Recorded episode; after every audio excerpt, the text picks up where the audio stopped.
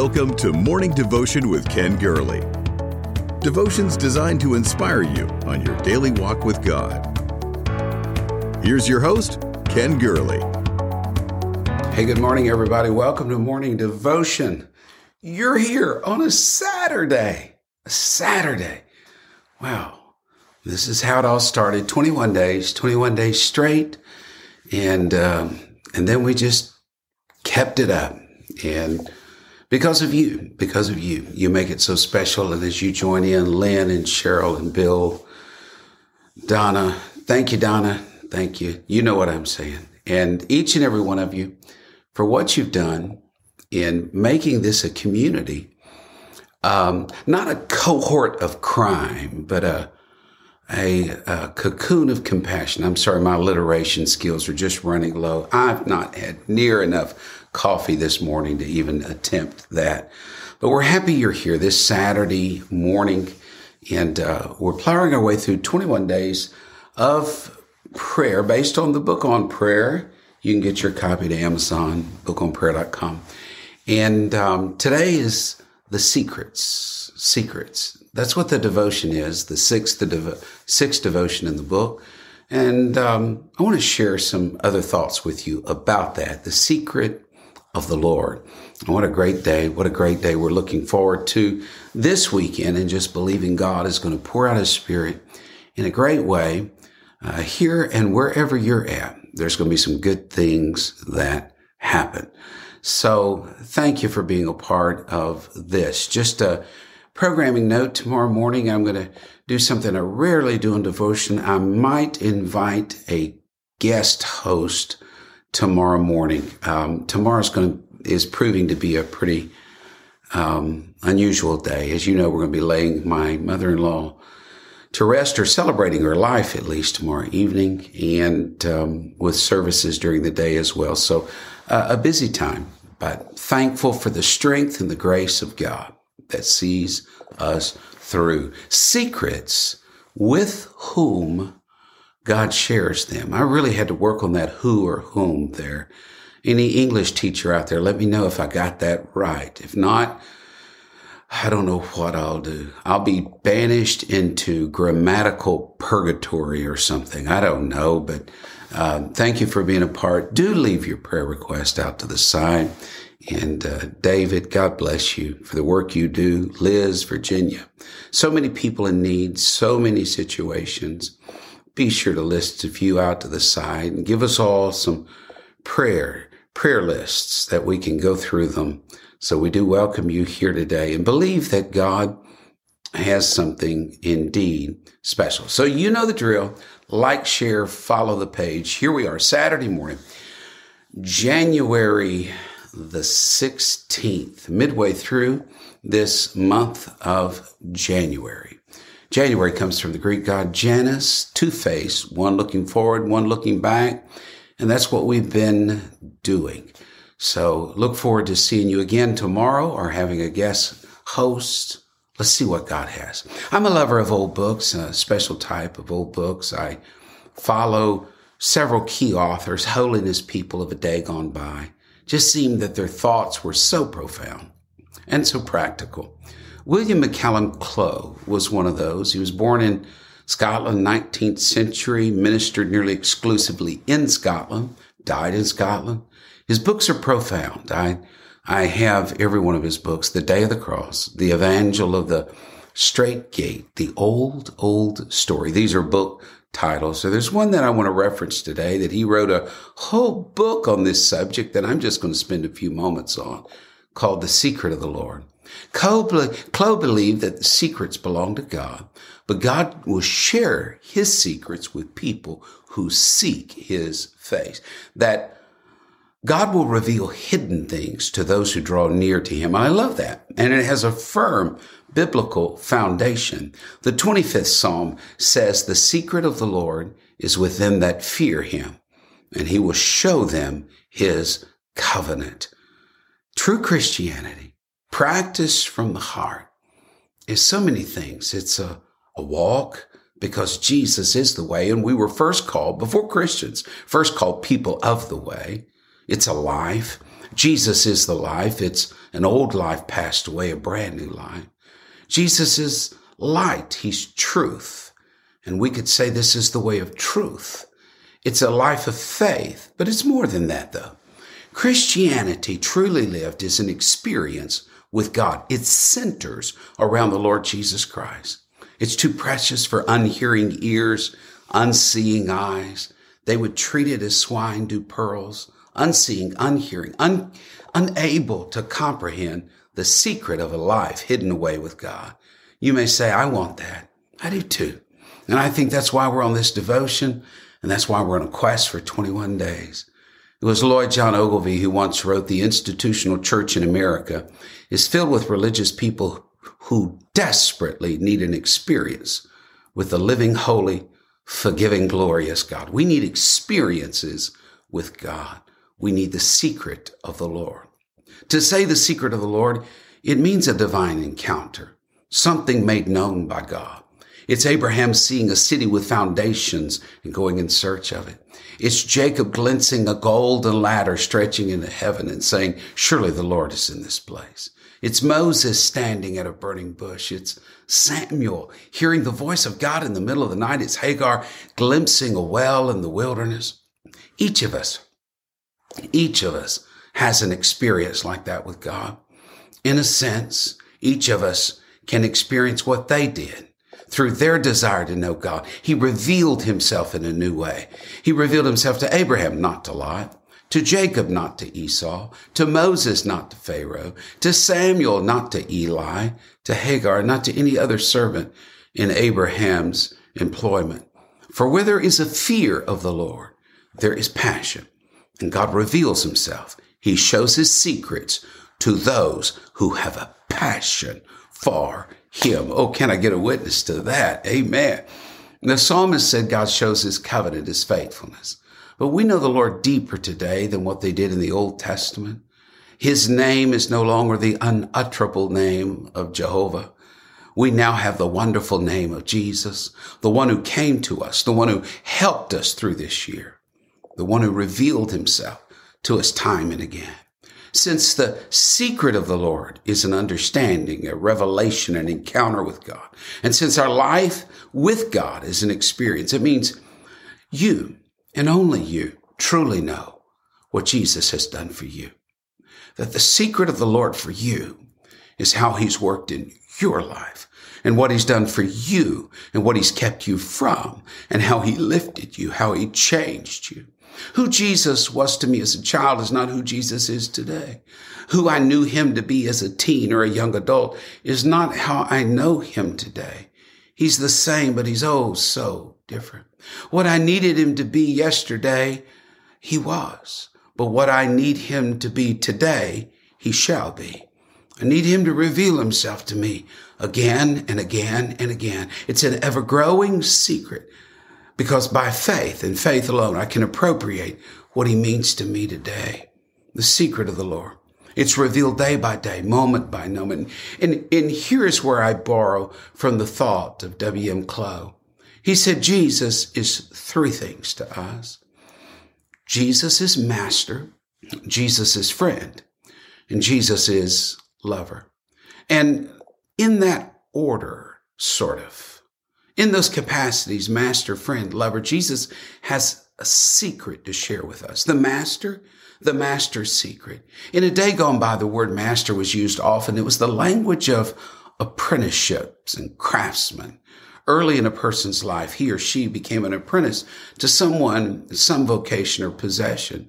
Many family names today still draw attention to those ancient professions and apprenticeships. Names like Fuller and Potter and Turner and Baker and you, you get the picture. Uh, Cook, Smith, Carpenter. These family names drew attention to their occupation and what they did and how they trained people, what they were known for. Most of those times it was simply the family business. The elder taught the younger. At times, however, it was a master who chose an apprentice, an apprentice who had a great aptitude and a passion for learning. The apprentice would learn from the master, and each master had his secret. The craftsman had the tricks of the trade, And the apprentice, through years of association with the master, he could learn the trade. He could learn to be like the master. So the great, the great painters of the Renaissance, they had their secrets. And to the pupils who caught, whose talent caught their eyes, they could teach to paint and teach their craft, to teach the secrets. Such that in the art world, there's a question even today about whether the master painted it or whether one of the apprentices.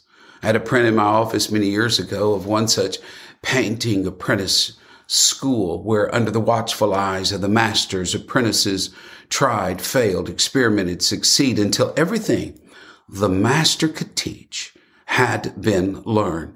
And then the student had entered into the master's secret and was ready to embark on their own. The secret of the Lord is with them that fear him, not to the scoffer, not to the mocker, the cynic, or the critic. No, it's with them who serve the Master. And that's the secret of Jesus, the Master. It's his service. We serve because we've seen him serve. We are apprentices to the masters. We've entered into the master's secret. We watch him. We watch for him. We look to him. We burn with passion his zeal. We know the ways of the one who called himself the way. We learn of him. We draw close to him. We're not here to outshine the master. We're here to bring glory to the master. We don't take what we've learned from Jesus and turn it into a sideshow. No, Jesus remains the main event, the solitary figure on the stage of the world history, the one with whom we're fascinated, the one for whom we give. And we give all. It was G. Campbell Morgan who once said the proportion in which I know my Lord is the proportion in which I am prepared to serve him. Yeah. To know him is to serve him. Understand this about the master. That's his secret. It's service. And you serve him best through serving others at any time. We serve God in our prayers for others. We serve God in our efforts to reveal him to others. We serve God. We serve the master by reaching, teaching, encouraging. We enter into the master's secret, the secret of servant. But he's more than a master. Remember, Clow said he's not only master, he is friend. So we have the master's secret of service, but then we have the friend's secret of understanding. Do you remember what was said of Jonathan and David? The soul of Jonathan was knit with the soul of David. Emerson said, My friends have come to me unsought. The great God of heaven gave them to me. That, yes, there's something knitted. There's something beautiful about friendship. We confide. Jesus did not confide in the upper room until Judas left. Because even though Ju- Jesus would call him friend after the betrayal, it was more aspirational than informational, more hope than reality. Judas was a traitor. He did not fear the Lord. He was not a friend of God, and he sold him out. And so until he left, Jesus did not pour out the secrets to the eleven. To them, to the eleven, he says, You're not my apprentices any longer. You're not merely my servants. You are my friends. And I've made these things known to you. That's the friend's secret is knowledge, knowing purpose and plans, knowing ways and behaviors. Others guess, but friends know. That's why you can learn little of Jesus from a skeptic.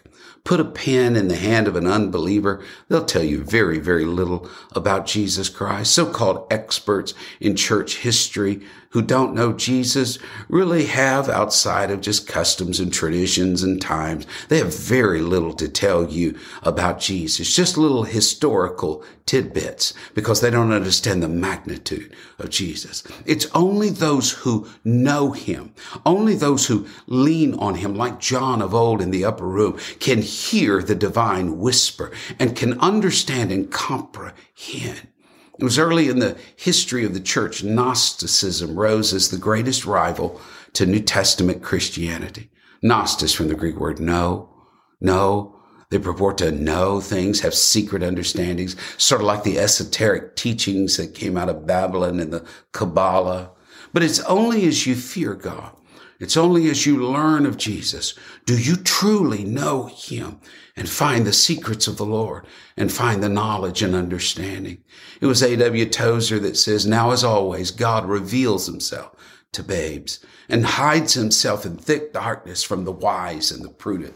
We've got to simplify our approach to him, Tozer said, strip down to the essentials, and they will be found to be blessedly few.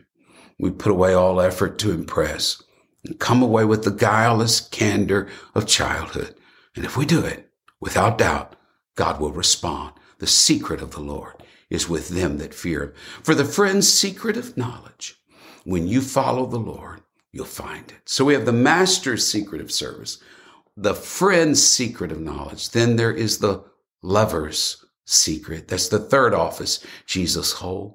All lovers have secret. In the book, I refer to the trysting place.